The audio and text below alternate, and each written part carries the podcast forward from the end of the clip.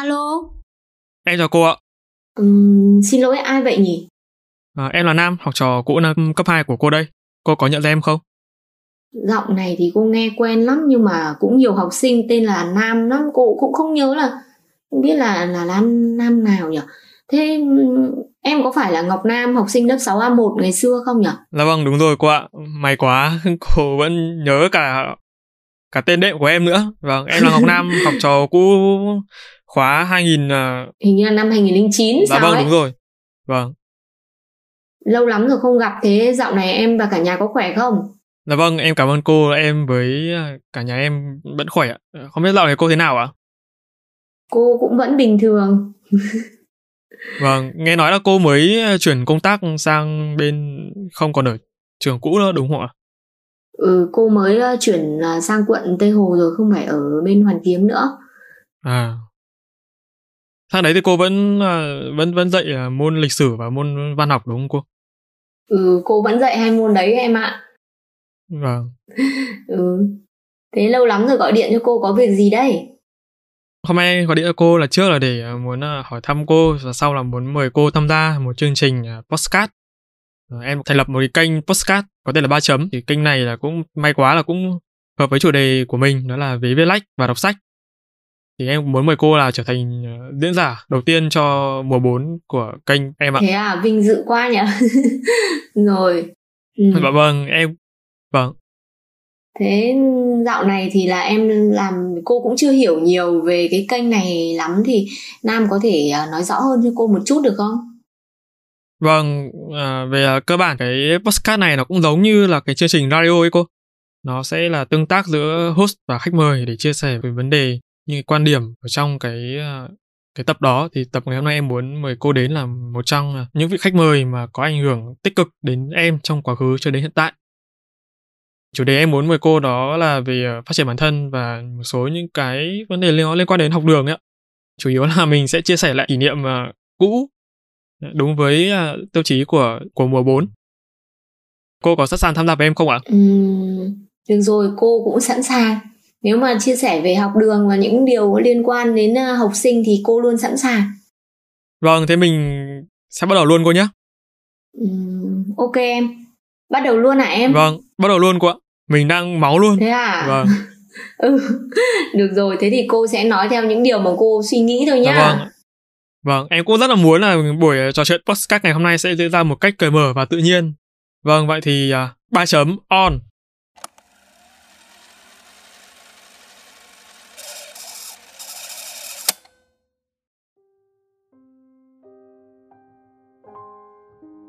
Chào mừng các bạn đã quay trở lại 3 chấm Postcard mùa thứ tư, mùa tri ân. Vừa rồi là một đoạn nhỏ trong kịch bản mà kênh xây dựng. Như các bạn đã nghe thì mình vừa mô phỏng lại liên lạc của mình với cô giáo cũ và cũng là khách mời của 3 chấm trong tập đầu tiên này. Thật sự là đã rất lâu rồi, 12 năm trôi qua kể từ lần đầu tiên mình gặp cô, học lớp của cô, nhận được sự yêu thương vô bờ của một người mẹ thứ hai là cô thời bấy giờ, được nghe cô kể chuyện mỗi giờ ngủ trưa. Các bạn ạ, những cảm xúc đó đến bây giờ vẫn còn vẹn nguyên trong tim mình. Sau khi thực hiện 3 season trên 3 chấm podcast, mình chợt nhận ra đã đến lúc bản thân cần ngồi lại, làm điều gì đó để à, trở nên ổn định hơn. Xuyên suốt 3 mùa với hơn 20 tập được phát hành, mình đã được trải qua nhiều cung bậc cảm xúc khác nhau, và một trong số đó là sự đau đầu. Ý mình là ba chấm hiện tại đã phần nào xây dựng được identity với nội dung định hình đúng như định hướng ban đầu là một kênh thuần chia sẻ kiến thức viết lách và đọc sách. Tuy nhiên thì ờ, sự đau đầu mình có nói ở đầu ấy nó mang hàm nghĩa là đã đến lúc cả mình và các thính giả của ba chấm cần tĩnh tâm, ngồi lại, lắng nghe cảm xúc.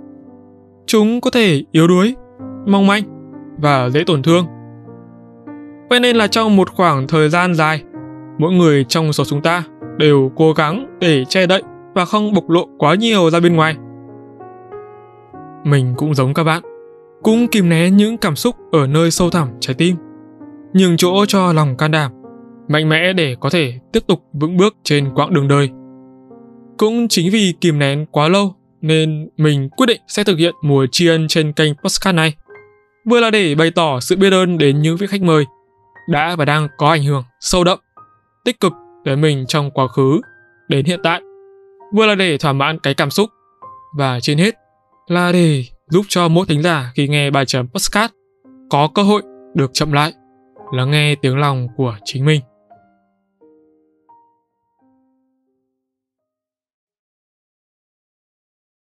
Đến với tập podcast số đầu tiên, mình rất vinh dự và vui mừng được chào đón người vô cùng đặc biệt, cô giáo chủ nhiệm cũ năm cấp 2, đồng thời là người thầy duy nhất mình hết mực trân trọng, yêu thương cho đến tận ngày hôm nay. Vâng, em xin được chào cô giáo Mai Liên, hay còn có biệt danh là mèo trắng ạ. Rồi, cảm ơn Nam. Nam vẫn còn nhớ biệt danh này của cô. Chào Nam và chào tất cả các bạn. Vâng, em sao mà quên được cô biệt danh lệ thương thế cơ mà. Thực sự thì em rất vui khi cô đã nhận lời mời và dành thời gian để tham gia mùa 4 của ba chấm podcast.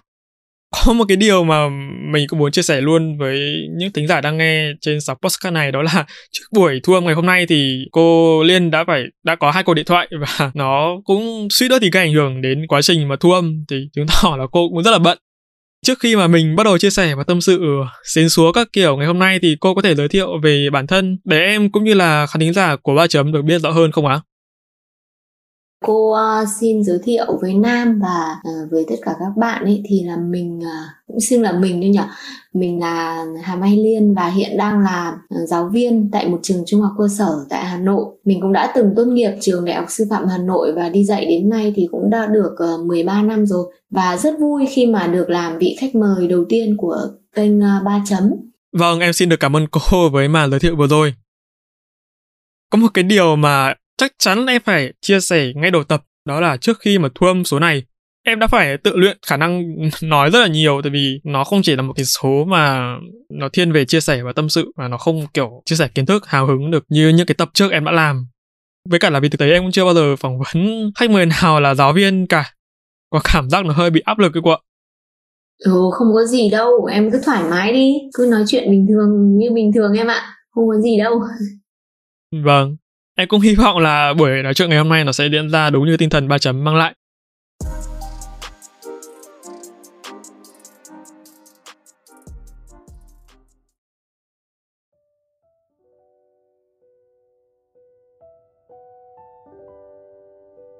Để bắt đầu chương trình thì có lẽ mình sẽ đi từ đầu về hành trình sự nghiệp trở thành một nhà giáo của cô trước Điều gì khiến cô quyết định sẽ trở thành một giáo viên bộ môn lịch sử và văn học ạ? Ngay khi bản thân còn đang học phổ thông ấy thì cô thấy là cái năng lực của mình ấy thiên nhiều về khoa học xã hội hơn là khoa học tự nhiên. Đấy và ngay bản thân mình cũng là một cái người rất là nhạy cảm, rất là yêu thơ văn, thích tìm hiểu về lịch sử. Cho nên là cô đã chọn hai cái bộ môn này để nó phù hợp với năng lực và sở thích của mình thế và là, là cái đường đi trong cái cuộc đời của mình. Là mình theo hai cái ngành khoa học này.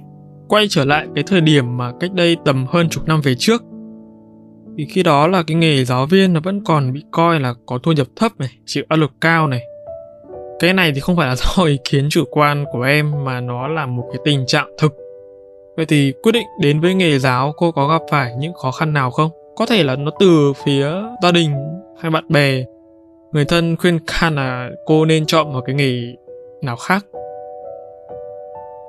Khi mà cô cô bước chân vào nghề giáo ấy, có lẽ là cái người mà luôn tạo niềm tin, động lực cho cô lại chính là bố mẹ của cô. Đấy, bản thân mẹ cô cũng là giáo viên cho nên là bà cũng nói cho cô biết trước những cái khó khăn rồi là những cái vất vả trong cái nghề làm giáo viên của mình. Thế và cả những cái niềm vui những cái nỗi buồn. Đấy chính vì vậy cho nên là khi mà vào nghề thì cô cũng không gặp cái khó khăn gì từ phía gia đình hay là bạn bè cả mà mọi người đều ủng hộ. Và thấy cô cũng rất là hợp với nghề này. Cô có bao giờ hối hận khi mà chọn theo đuổi sự nghiệp này không? Kiểu, ví dụ như trong một cái khoảnh khắc nào đó, cô bất chợt tự hỏi là tại sao mình lại chọn theo đuổi cái nghề này? Và mỗi lần nghĩ như vậy thì động lực nào đã giúp cô tiếp tục theo đuổi công việc?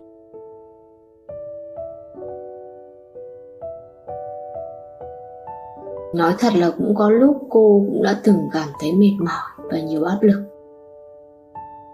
Ờ, nhất là có những cái lúc mà mình làm sao để mà mình mình cân đối, mình ờ, mình hài hòa giữa công việc của trường lớp với lại cái công việc của gia đình. Làm sao để mà mình mẹ vừa chăm được ừ, hai con nhỏ mà lại vừa vẫn hoàn thành được cái công việc và nhiệm vụ được giao. Đấy, thế nhưng mà thời gian nó cứ thấm thoát, nó cứ trôi đi, có những cái khó khăn lại vẫn cứ đi qua và mọi nỗi buồn lại đan xen với niềm vui và công việc thì lại được tiếp tục nếu mà nhìn lại thì cô cũng nghĩ rằng là uh, cô gắn bó được với cái nghề này thì đơn giản là bởi vì cô cũng rất là yêu học trò. Và nhiều khi chính các em học sinh ý, thì lại là động lực để cho mà cô cố gắng hơn mỗi ngày và cô thì cô luôn nghĩ là ngoài hai con đẻ của mình ra ấy, thì ở lớp của mình đang chủ nhiệm ấy và những cái khóa đã đi qua thì mình còn đến khoảng hơn 40 đứa con khác nữa. Nên là mình cứ phải luôn luôn là mình phải cố gắng lên một chút mình phải có trách nhiệm đồng hành và cố gắng vì vì tất cả các con. Thế cho nên là cũng có những lúc mệt nhưng mà cũng vẫn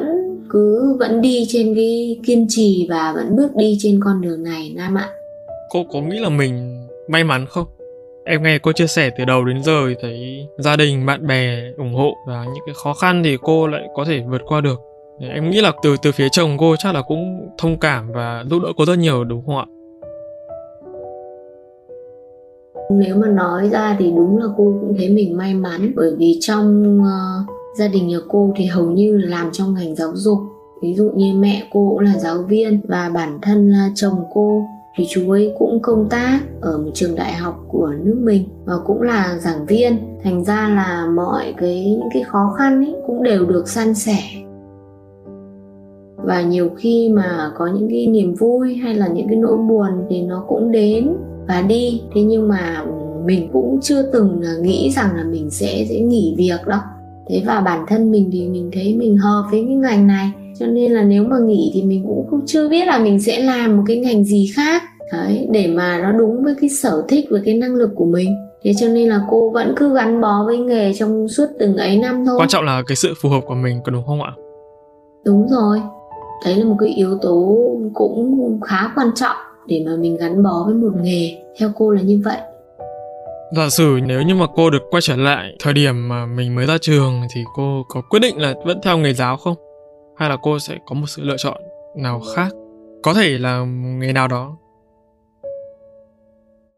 Hỏi như vậy đúng là thật là khó, bởi vì nếu như mà ở cái thời thời điểm đấy, lúc đấy mình mới là một học sinh mà, mình cũng mới 18 tuổi thôi, thì cái suy nghĩ của mình nó khác với lại bây giờ khi mà xã hội thì mở rộng, mọi thứ thì đều thay đổi rất là nhiều. Cũng có thể nếu như bây giờ mà cho cô mà trở lại, mà nếu như có nhiều những cái yếu tố tác động, cũng có thể cô lại có một cái hướng đi khác trong cuộc đời. Thì cũng chưa biết được, nam ạ, nhưng mà có lẽ là không có cái điều giá như ấy. Mà bởi vì lịch sử nó cũng khó lặp lại lắm. Thế ra là em cũng nghĩ là cô chắc là cũng không có cái xu hướng là đổi nghề. Tại vì em thấy cô rất là yêu nghề. Từ cái thời điểm mà em học cô, em cũng đã cảm nhận được cái phần đó rồi. Cô toát ra được cái vẻ là có cái đam mê với nghề giáo và cái sự tận tâm. Em nghĩ nó là một cái tố chất của người giáo viên mà không phải ai cũng có thể sở hữu. Có lẽ là như vậy có lần ấy cô nhớ là ngày xưa thực ra là cái hồi mà cô nếu mà nhìn kỹ lại ấy, thì cũng có lần là cô thấy làm cô giáo cũng vất vả cũng ngại đấy cái lúc đầu ấy. Thế nhưng mà cô nhớ có một lần nào đấy cô mới đang đi ở trong sân trường thì cô mới gặp một học sinh học sinh lớp 6 cô chạy lại nó bắt đầu bảo cô ơi cô con nhặt được một nghìn đồng này cô này. Thế xong rồi gửi cho cô mà lúc đấy cô cảm thấy nó, nó vui lắm tức là để cô chuyển lại cho nhà trường. Cô cảm thấy rằng là khi mà mình bao nhiêu những cái mệt mỏi của mình ấy, những cái khó khăn của mình ấy, thì khi mình gặp những bạn nhỏ như thế, những bạn học sinh thế, mình cảm thấy là một cái tâm hồn mình nó được trở về và nó thảnh thơi và nó rất là hồn nhiên, yêu cái sự hồn nhiên, cái nét ngây thơ của của học trò nam ạ. Đấy, về thì cô cũng cứ kể với bố mẹ cô là sao mà học sinh nó đáng yêu thế? Thế rồi trong những cái lúc khó khăn nhất thì nhiều khi lại nhận được những cái lá thư. Thế rồi những cái lời động viên, thì những cái tấm biêu thiếp của các bạn ấy viết rồi chia sẻ, rồi là có những lúc các bạn bảo là con xin lỗi cô vì là chúng con mất trật tự nhiều quá, làm cho cô buồn. Có khi là cô còn bị ban giám hiệu nhắc nhở vì lớp mình mất trật tự nhiều. Đấy, chúng con xin hứa là sẽ không mất trật tự nữa, sẽ chăm ngoan hơn. Đấy, nó có nhiều những cái mà cứ đến cái lúc mà mình cũng có những cái bước định, bước ngoặt thì chính học trò lại là người níu chân để cho mình giữ lại, vẫn bước đi trên cái con đường này.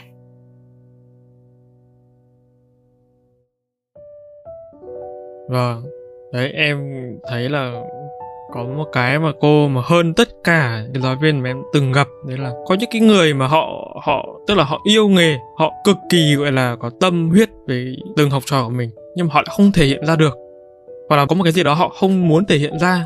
Thế nhưng mà cô thì lại khác, cô lại vừa yêu nghề, vừa tận tâm với học trò lại vừa thể hiện ra được. Không những là cho học trò cảm nhận được mà còn cho cả những người lớn, như phụ huynh cũng cảm nhận được.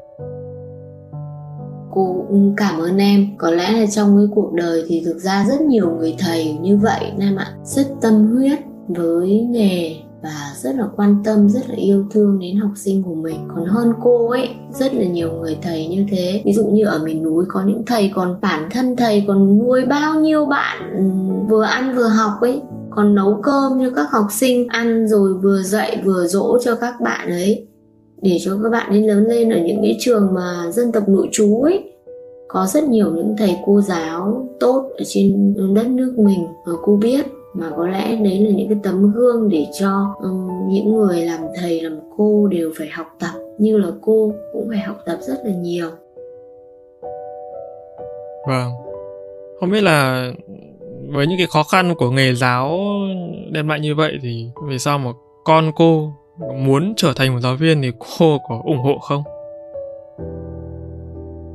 Với cô ấy kể cả chồng cô đồng quan điểm đó là gì? Luôn tôn trọng niềm vui và sở thích của các con.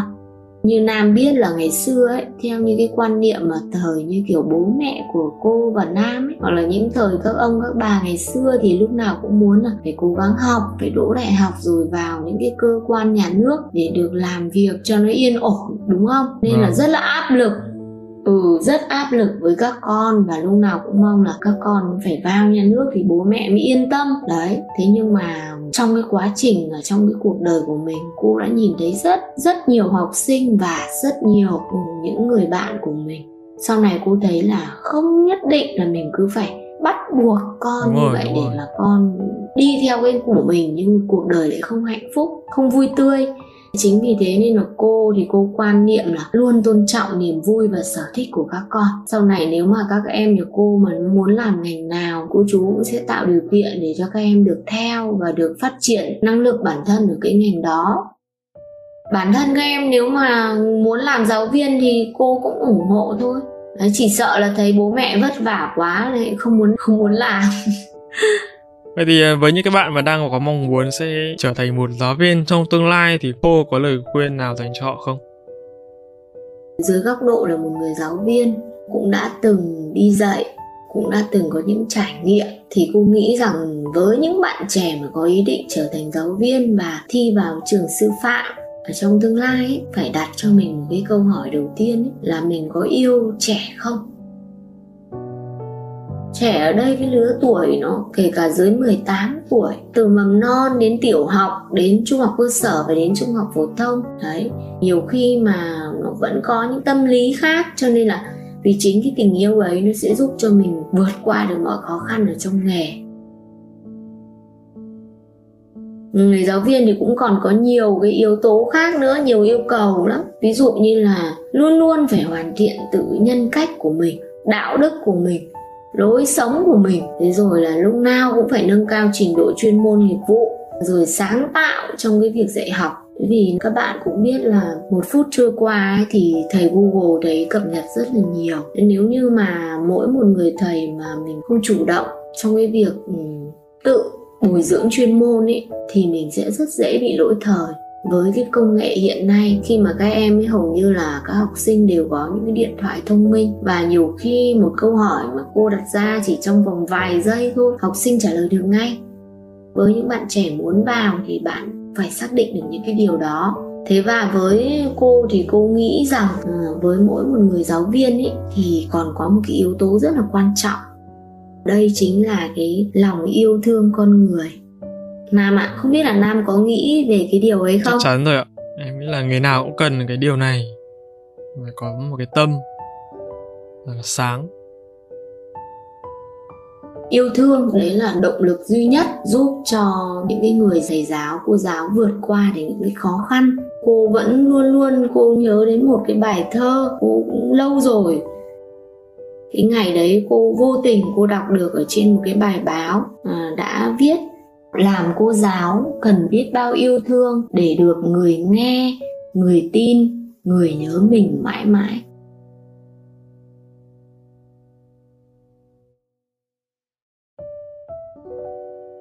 Em vẫn thường gọi là nửa đồ nửa thật với những cái người mà em gặp, đấy là không hiểu sao mà từ hồi xưa đến bây giờ nghĩ lại thì tất cả những người sếp của mình, trong đó có cả những giáo viên đều có hai điểm chung. Thứ nhất là họ rất là thích đi du lịch thứ hai nữa là họ à, cũng là một phần nào đó trong người trong cái tâm hồn họ là về hướng nội và và nội tâm. Thì em cũng cảm nhận được cô là một người có vẻ như là sống nội tâm. Hồi xưa ấy, hồi khi mà em học cô ấy thì cũng chưa đủ trưởng thành để mà ngồi như buổi hôm nay để nói chuyện lại những điều đã cũ như thế này. Thật sự là cho đến cái thời điểm hiện tại khi mà em suy nghĩ về cái quãng thời gian suốt 4 năm học cấp 2 của mình, thì em nhận ra là có hai điều mà bằng sự vô hình đã ảnh hưởng đến cá nhân em rất là nhiều. Đó là về cái áp lực học tập và những cái bảng xếp hạng. Nó xuất phát từ em thôi, đó là bản thân thì học kém này, đứng thì còn bét lớp này, và sự khác biệt giữa cái lớp chọn và lớp thường thì hồi đấy là em nhớ là em học cả hai lớp, và cái đặc biệt nhất là áp lực từ gia đình. Song song với đó thì lại còn có cả bạo lực học đường nữa và em nghĩ là nó cũng có phần nào đó ảnh hưởng đến kết quả học tập trong cái môi trường học đường là cái điều đó là cái điều không thể tránh khỏi và ít nhiều nó sẽ xảy ra Vậy thì trong thời điểm hiện tại đứng dưới góc độ của giáo viên chủ nhiệm, quan điểm của cô về các vấn đề này nó như thế nào ạ? Em nhắc lại cái này thì cô mới nhớ là ngày xưa ấy khi mà cô chủ nhiệm năm lớp 6 ở Nam cũng hay bị các bạn trêu lắm đúng không? Thường xuyên. Thế mà ừ đấy có lần cô cô nhớ là có lần cô còn phải mời phụ huynh của mấy bạn đến trường để nhờ bố mẹ rồi phối hợp với bố mẹ về nhắc nhở các con không không được trêu các bạn. Cô cũng nhớ là bố mẹ em rất là kỳ vọng ở nam. Vâng. Có một lần cô nhớ là cô đến tận nhà gặp bố mẹ em thế và cũng trao đổi và tìm một cái giải pháp tốt hơn. Thế nam nhớ không? Hồi đấy cô đến hình như là nam còn chạy lên trên gác ấy nam chào cô xong rồi nam xấu hổ xong là nam ngồi ở trên gác ấy. Chắc lúc đấy nghĩ là cô giáo chủ nhiệm đến. Xấu hổ quá. Cũng sợ. Cái, cái đấy đó là cái điều mà kiểu ừ. như hiển nhiên tại vì nghĩ là đến kiểu gì cô sẽ lại bạch tội này xong lại báo cáo với phụ huynh về kiểu gì có ăn đòn nên là trốn sẵn. Trước đấy thì cô cũng có gặp riêng bố rồi. Cô nhớ 9 giờ tối cô vẫn còn gặp bố em ở trường trao đổi uh, còn có mấy cả mấy bác phụ huynh khác nữa thì mấy bác đều ừ. sự lăn tăn. Thế thì hồi đấy cô nhớ là bố nam cũng cũng kỳ vọng ở nam lắm. Thế và cô cũng nói với bố với mẹ là thôi thì cũng không nên kỳ vọng lắm. Vì là mình chỉ có so sánh cái sự tiến bộ của con ấy thì chỉ so sánh với chính con thôi chứ đừng so sánh con với bất kỳ một bạn nào khác bởi vì bản thân nam mùa đấy học 631 là lớp chọn rất nhiều chọn bạn học giỏi luôn. mà nhiều bạn giỏi lắm. Nếu mà bố mẹ mà so với các bạn học giỏi thì mệt mỏi lắm. Cho nên cô nói là so với chính con của mình thôi.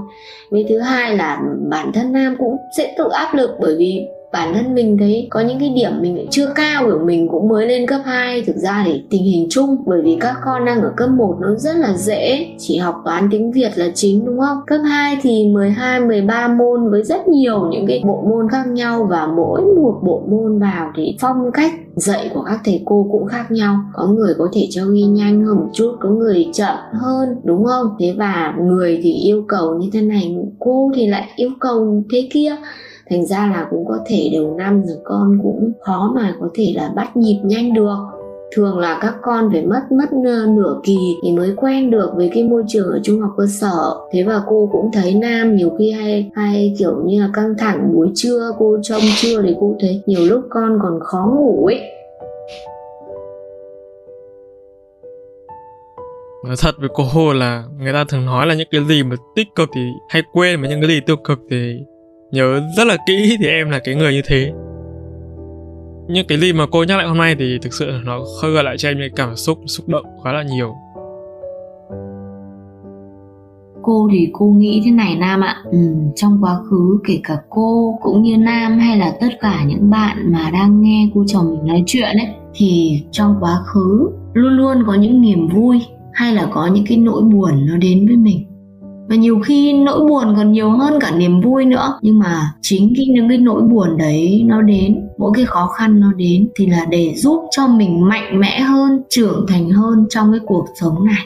Đúng không ạ? Vâng. và có những lúc mình vấp phải những cái sai lầm nào đó mình cảm thấy lúc đấy dường như là mình đang ở cái bước đường cùng ấy mình không có cái lối thoát nữa. Nhưng mà rồi khi mình bước qua cái ranh giới ấy thì bây giờ khi nhìn lại thì mình lại thấy rằng là mọi thứ nó đến và mình đều giải quyết được hết, có đúng không? Nhưng mà để mà có được cái suy nghĩ ấy thì chắc chắn là phải trải qua một cái quá trình rất là lâu dài, đúng không ạ? Trải qua những cái bước chuyển mình mạnh mẽ và nhiều lúc là mình bước qua một cái ranh giới rồi thì mình mới cảm nhận được cái điều đó. Thế còn đứng dưới góc độ là một giáo viên chủ nhiệm thì cô thấy là vấn đề áp lực học tập này hay là bảng xếp hạng rồi bạo lực học đường đấy là những cái vấn đề mà toàn xã hội quan tâm chứ không phải cô trò mình chỉ có cô trò mình đâu Hiện nay Nam thấy mới cách đây tháng 9 thôi đã có những cái vụ mà học sinh lớp 1 chưa kịp đến trường đã phải chết đúng không? Đấy rất là đáng thương tâm.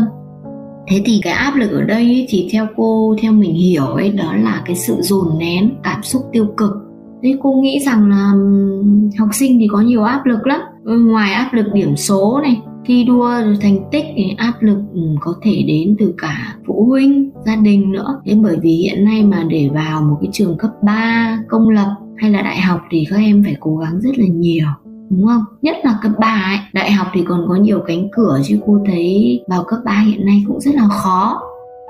Tức là có một cái nghịch lý là như này, những cái điều kiện, cơ sở vật chất đôi khi là cái à, chuyên môn nữa ở trường dân lập em không biết là có đúng không nhé nó tốt hơn ở công lập nhưng mà nhiều người lại cũng thích là cho con mình phải vào được bằng được công lập. Từ mầm non cho đến cấp 1, cấp 2, cấp 3 và bây giờ là cả đi làm nữa thì cũng muốn là con như cô nói ban đầu đấy tức là vào nhà nước. Mặc dù là lương nhà nước thì rất là đua với nhau là không biết bao giờ mới mua được nhà. Đấy mà các bạn ổn định ổn định. Nói chung là cũng tùy cô thì cô cũng gặp gỡ nhiều phụ huynh nhiều năm ấy thì cô cũng nhận thấy là như thế này này. Đa số thì muốn con vào công lập. Sở dĩ tại sao mà người ta lại thích vào công lập?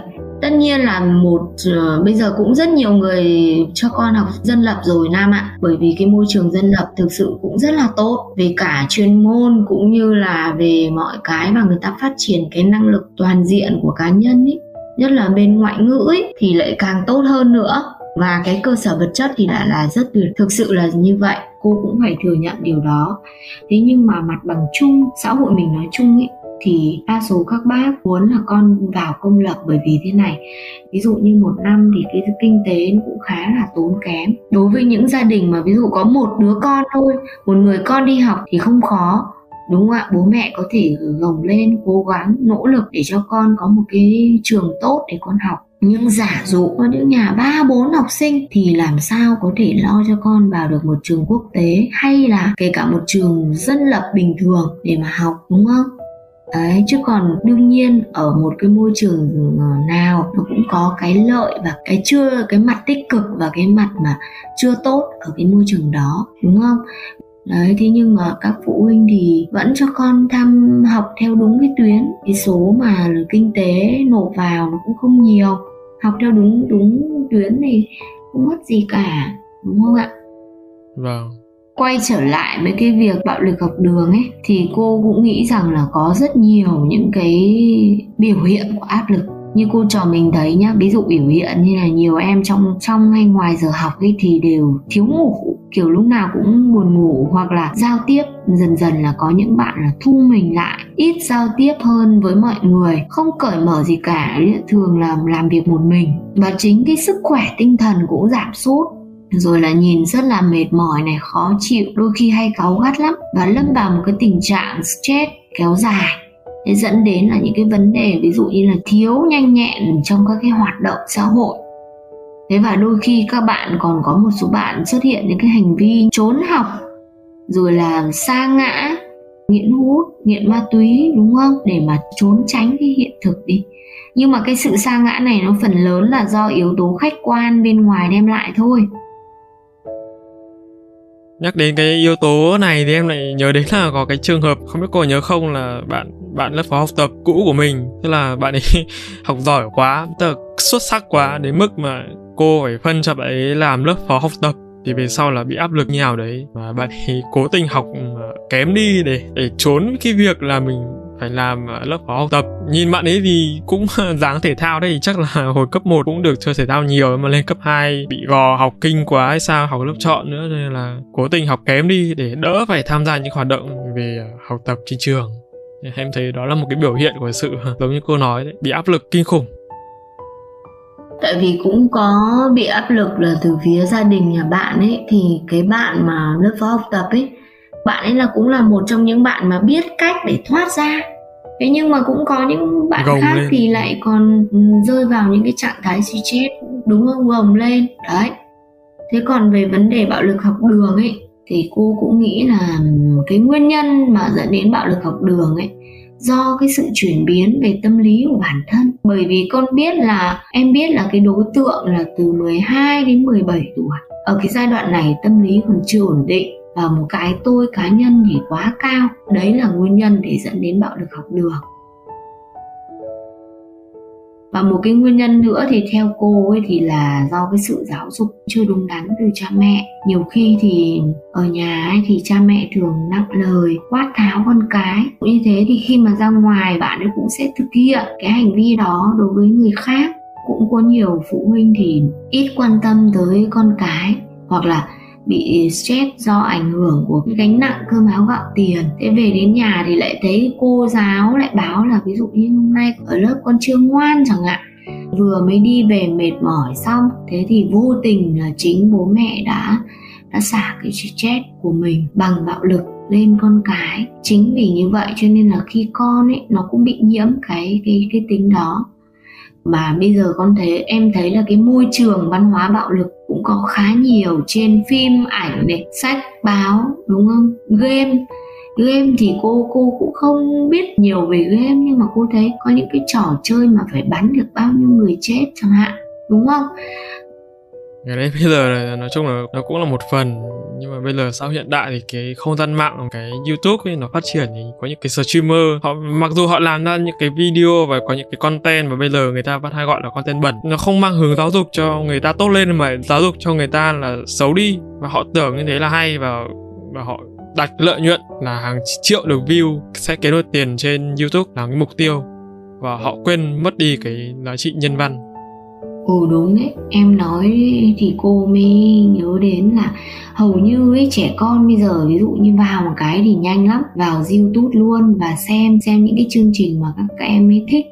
Thế thì có những cái người có những cái bạn trẻ trong đó lại đóng giả những cái vai những cái nhân vật. Nếu như mà bố mẹ không kiểm soát mà mẹ đích cứ để cho con xem thoải mái và nghĩ đấy là những cái trò chơi trẻ con ấy thì cũng rất là nguy hiểm vâng.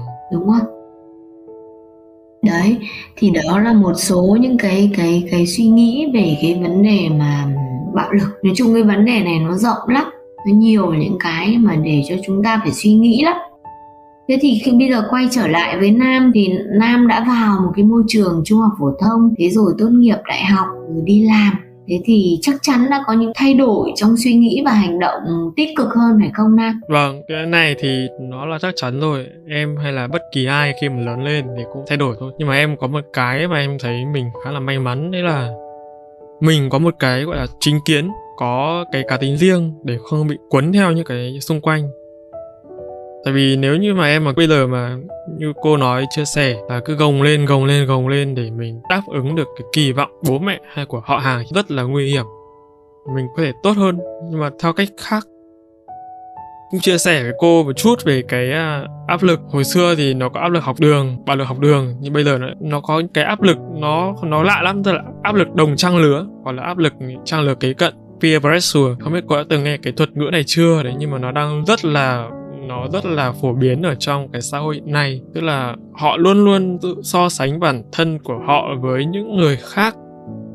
Nhẹ thì là so sánh với những người đồng trang lứa và bằng tuổi mình còn ông nào mà nặng hơn thì lại so sánh với những cái người mà thấp hơn mình. Đấy, bảo bây giờ cái bọn như em mà tầm à, 9x mà so sánh với cái lứa à, 10x là Gen Z. Nó lại vô hình là, vô vô tình là tạo ra một cái áp lực kiểu, ôi, chúng nó trẻ hơn mình, đấy, mà chúng nó giỏi hơn mình. Hồi xưa thì em biết là nó chỉ là những câu đùa thôi. Đấy, nhưng bây giờ nó lại bắt đầu có xu hướng trở thành hiện thực rồi, mà nó không còn là đùa nữa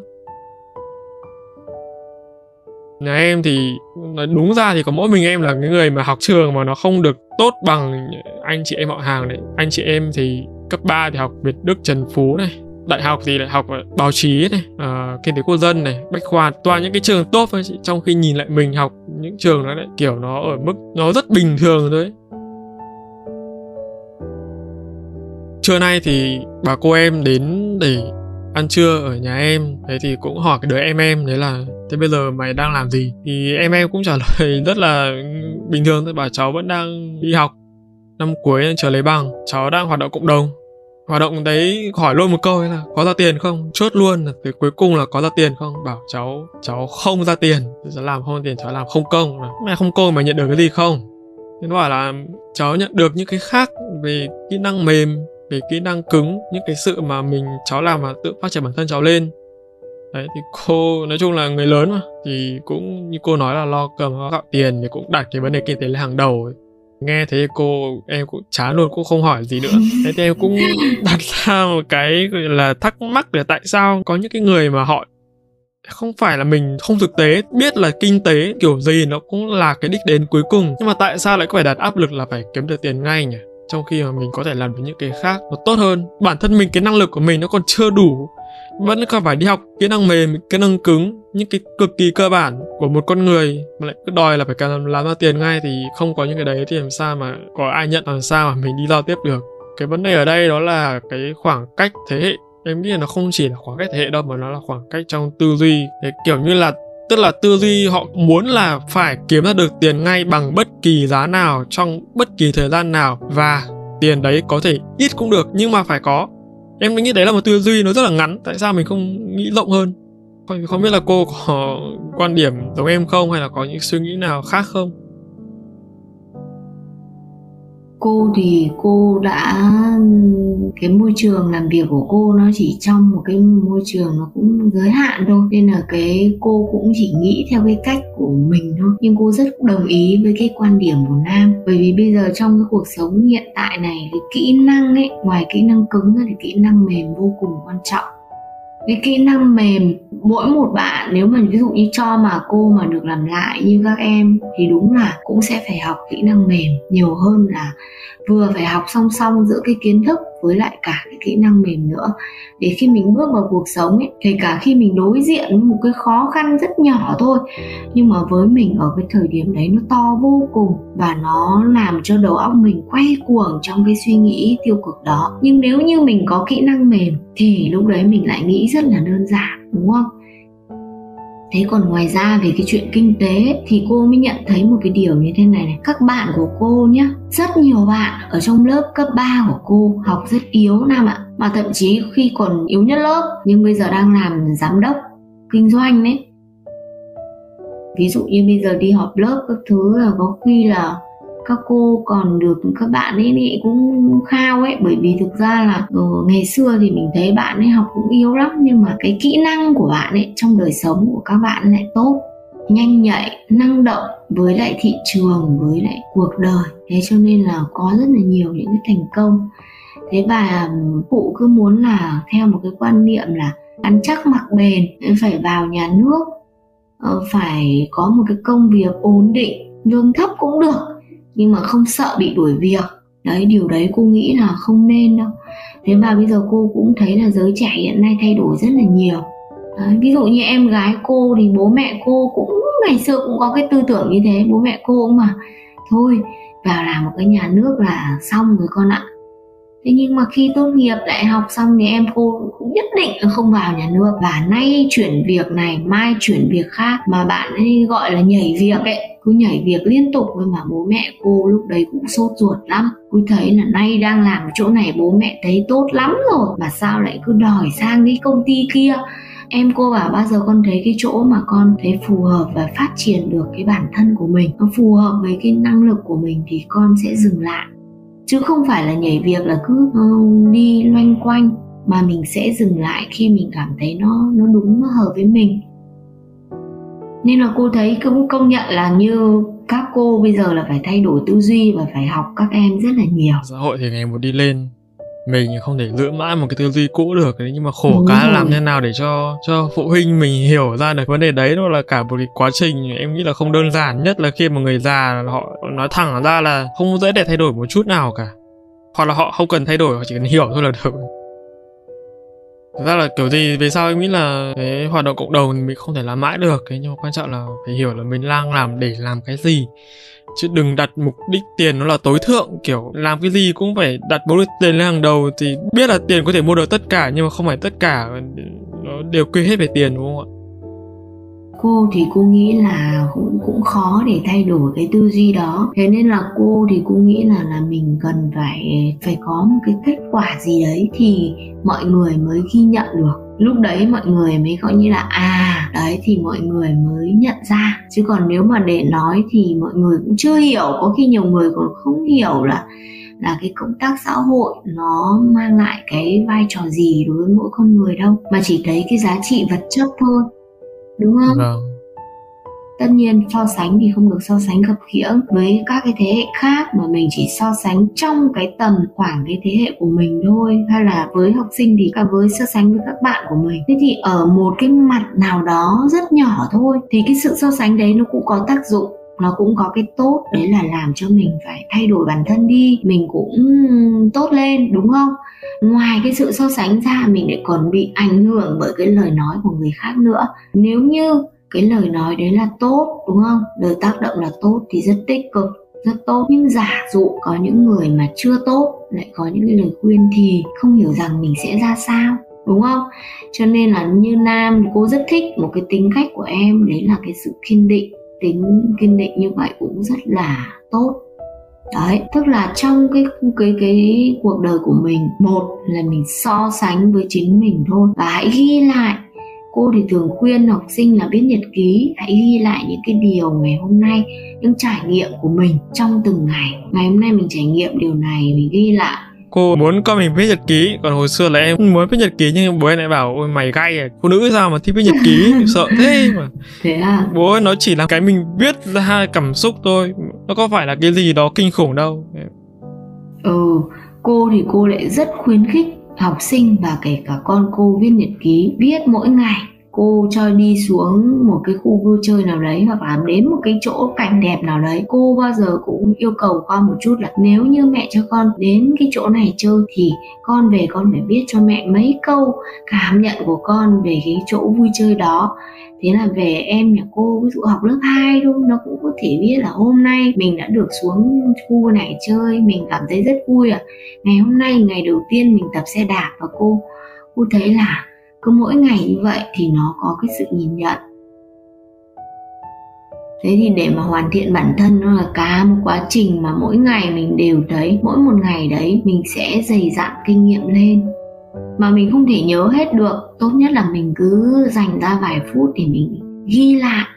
Cái sự ghi lại đó nó có tác dụng vô cùng, nhất là đối với những em mà còn đang phải học bộ môn văn chẳng hạn bản thân tâm hồn của tất cả mọi các em với mọi người ấy, cũng sẽ cảm thấy nó nhạy cảm và nó có một cái nhìn sâu rộng hơn. Nó nó sống chậm hơn là cái kiểu là mỗi một ngày trôi qua mà mình không không để ý gì với những gì đã qua.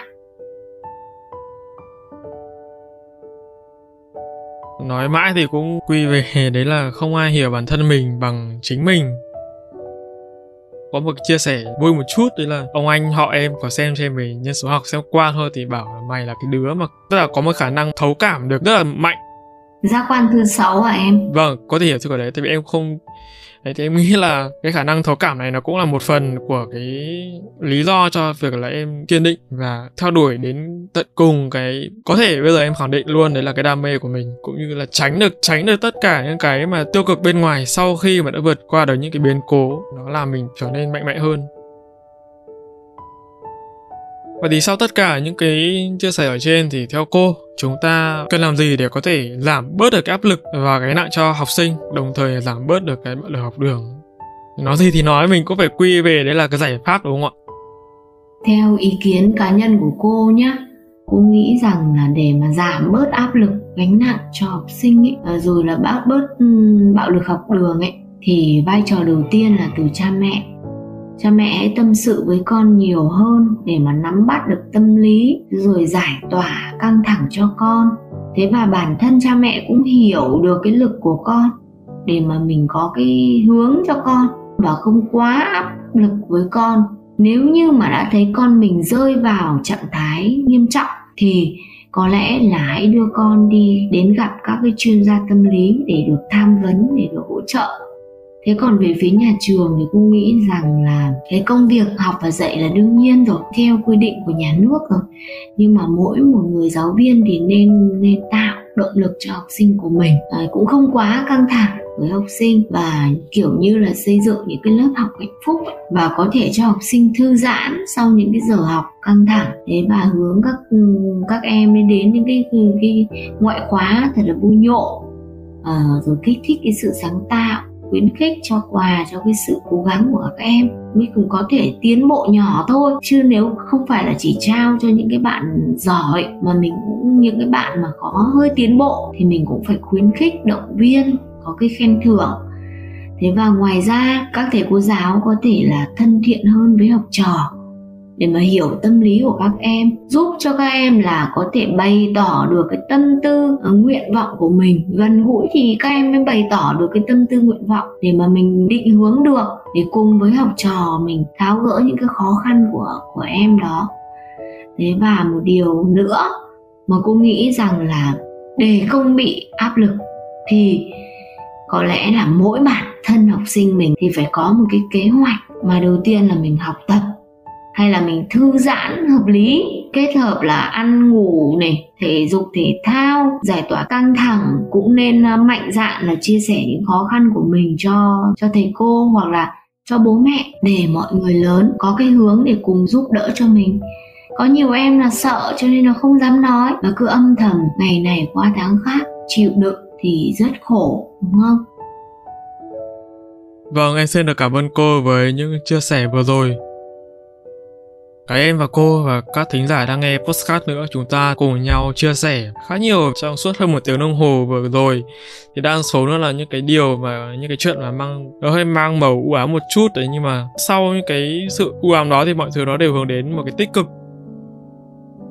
Nói thật là ngay trong giờ phút này thì trong đầu em đang có một cái suy nghĩ đó là không biết bao giờ, bao nhiêu lâu nữa thì cô và trò mình mới lại có cơ hội để được dịp ngồi lại với nhau và trong cái không gian postcard với một cái tinh thần như thế này. Sau tất cả thì cái khoảnh khắc này thực sự là quý giá đối với cá nhân em. Ừ, hôm nay thì cô cũng rất là vui khi mà uh, được tham gia chương trình và một cái buổi tối chủ nhật rất là đặc biệt được lắng nghe uh, được thấu hiểu và được chia sẻ với một người học trò mà cô rất là yêu quý và với các bạn đang nghe chương trình. Thế cuộc sống này thì cô nghĩ là nó luôn luôn vội vã luôn luôn hối hả? Trong mọi cái công việc hàng ngày. Nhưng mà có những cái lúc mình được ngồi lại với nhau như thế này để cùng nhìn lại những cái năm tháng đã qua, những điều đã cũ, để rồi từ đó mình có cái nhìn mới và hướng đi mới trong hiện tại. Mà theo hướng lạc quan, yêu đời và mọi cái khó khăn ấy nó đến mình hãy nghĩ rằng nó là một cái một cái điều tốt để giúp cho mình mạnh mẽ hơn và bước đi thành công kiên định với cái con đường mà mình đã chọn. Thì cô nghĩ đấy là một cái điều rất là tuyệt vời phải không nam? Dạ vâng ạ. Đấy và cũng chia sẻ thêm một ý nữa đó là ngay từ khi mà em làm season 3 thì là em có trao đổi với những khách mời thì có một cái khách mời mà em nói là em đang chuẩn bị uh, kế hoạch làm podcast cho season 4 một trong những cái khách mời tham gia season 4 đầu tiên nhất định phải là cô. Và thật sự là em cũng cũng chưa thể tìm ra được cái người nào mà có thể thay thế cô đặc biệt là ở vị trí đầu tiên. Cô rất là cảm ơn nam và cô cũng, thực sự là cô cũng cảm thấy rất là vui khi mà giữ một cái vị trí nào đó ở trong lòng một người học trò như em thế và dù cho là cuộc sống nó cũng muôn vàn đổi thay và cũng đã nhiều năm trôi qua nhưng mà vẫn nhớ đến cô. Vâng. ờ, thì đấy là một động lực để cho cô có thể bước tiếp và vượt qua những cái khó khăn trong cái hành trình sự nghiệp của mình. Thế và cô cũng mong rằng là dịch bệnh mau mau uh, sớm hết uh, để cho cô và em hôm nào đó cô trò mình sẽ được ngồi trò chuyện với nhau uh, trực tiếp uh, lâu hơn Vâng và một lần nữa thì em xin được chân thành cảm ơn cô đã dành thời gian để tham gia mùa chuyên cùng ba chấm postcard. Qua những cái chia sẻ rất đời thường của cô, hy vọng là các tính giả của ba chấm cũng đã phần nào rút ra được những cái nhận thức, những cái bài học kinh nghiệm cho bản thân mình để có thể tốt hơn trong tương lai. Thế thì mọi người có thể thấy đấy là những chia sẻ của giáo viên như cô Liên rất là gần gũi thôi và không có gì gọi là mang tính học thuật cả. Hy vọng là các bạn có thể tiếp thu được một cách tốt nhất và hướng đến một cái tương lai tươi sáng hơn đối với những bạn nào mà vẫn còn đang giữ cho mình tự ti hay là những cái áp lực như postcard đã chia sẻ ở trên trong cái postcard này. Và em xin ờ, chúc cô sẽ luôn hạnh phúc trong cuộc sống và thành công hơn nữa với sự nghiệp chồng người và đặc biệt là cùng với gia đình. Giữ gìn sức khỏe thật là tốt, nhất là trong mùa dịch này ạ. Cũng cảm ơn Nam và xin cảm ơn tất cả các bạn à, đã lắng nghe. Ờ, chúc cho Nam và các bạn luôn luôn là mạnh khỏe nhiều niềm vui và sẽ mạnh mẽ tự tin vững bước trên con đường mà các ừ, bạn đã chọn lựa. Và hãy nhớ cho cô một điều rằng là dù cho bất kỳ một khó khăn nào thì không bao giờ có bước đường cùng, mà khi bước qua một ranh giới thì ta sẽ trưởng thành hơn. Và ở trong cuộc đời này, cứ mỗi một cái khó khăn nó đến thì nó lại là một cái thử thách để cho mình ờ, lớn hơn một chút quan trọng nhất là hãy luôn luôn giữ cho mình một cái đó là tâm an. Tâm an thì vạn sự sẽ an.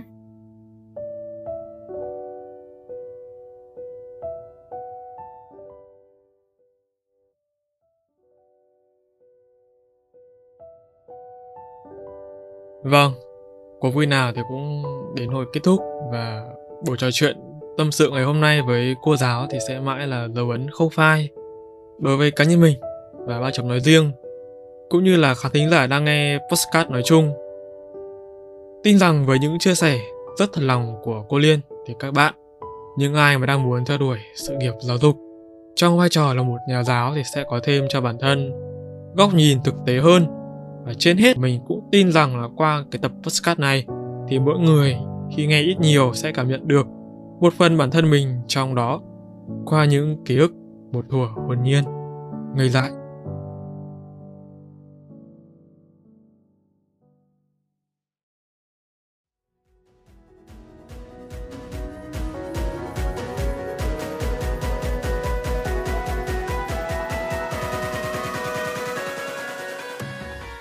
Cảm ơn các bạn đã lắng nghe bài chấm postcard. Nếu các bạn thấy postcard này thú vị, giúp được cho bản thân và mọi người, hãy để lại phản hồi trên các trang social media hoặc chính tại nền tảng bạn đang nghe để chúng mình được biết nhé. Vlog nhỏ này của các bạn vô cùng cần thiết để ba chồng chúng mình có thể cải thiện tốt hơn nữa chất lượng các tập postcard trong tương lai. Season 4 sẽ sớm khép lại trong năm 2021. Chính vì thế, cách mỗi 5 ngày, bạn sẽ có hẹn cùng ba chấm trên các nền tảng phát hành postcard như YouTube, Google, Apple, Spotify và nhiều hơn thế nữa. Hãy nhớ đặt lịch để không bỏ lỡ cơ hội được lắng nghe những chia sẻ bổ ích từ ba chấm nha. Còn bây giờ, xin chào và hẹn gặp lại. ba chấm off.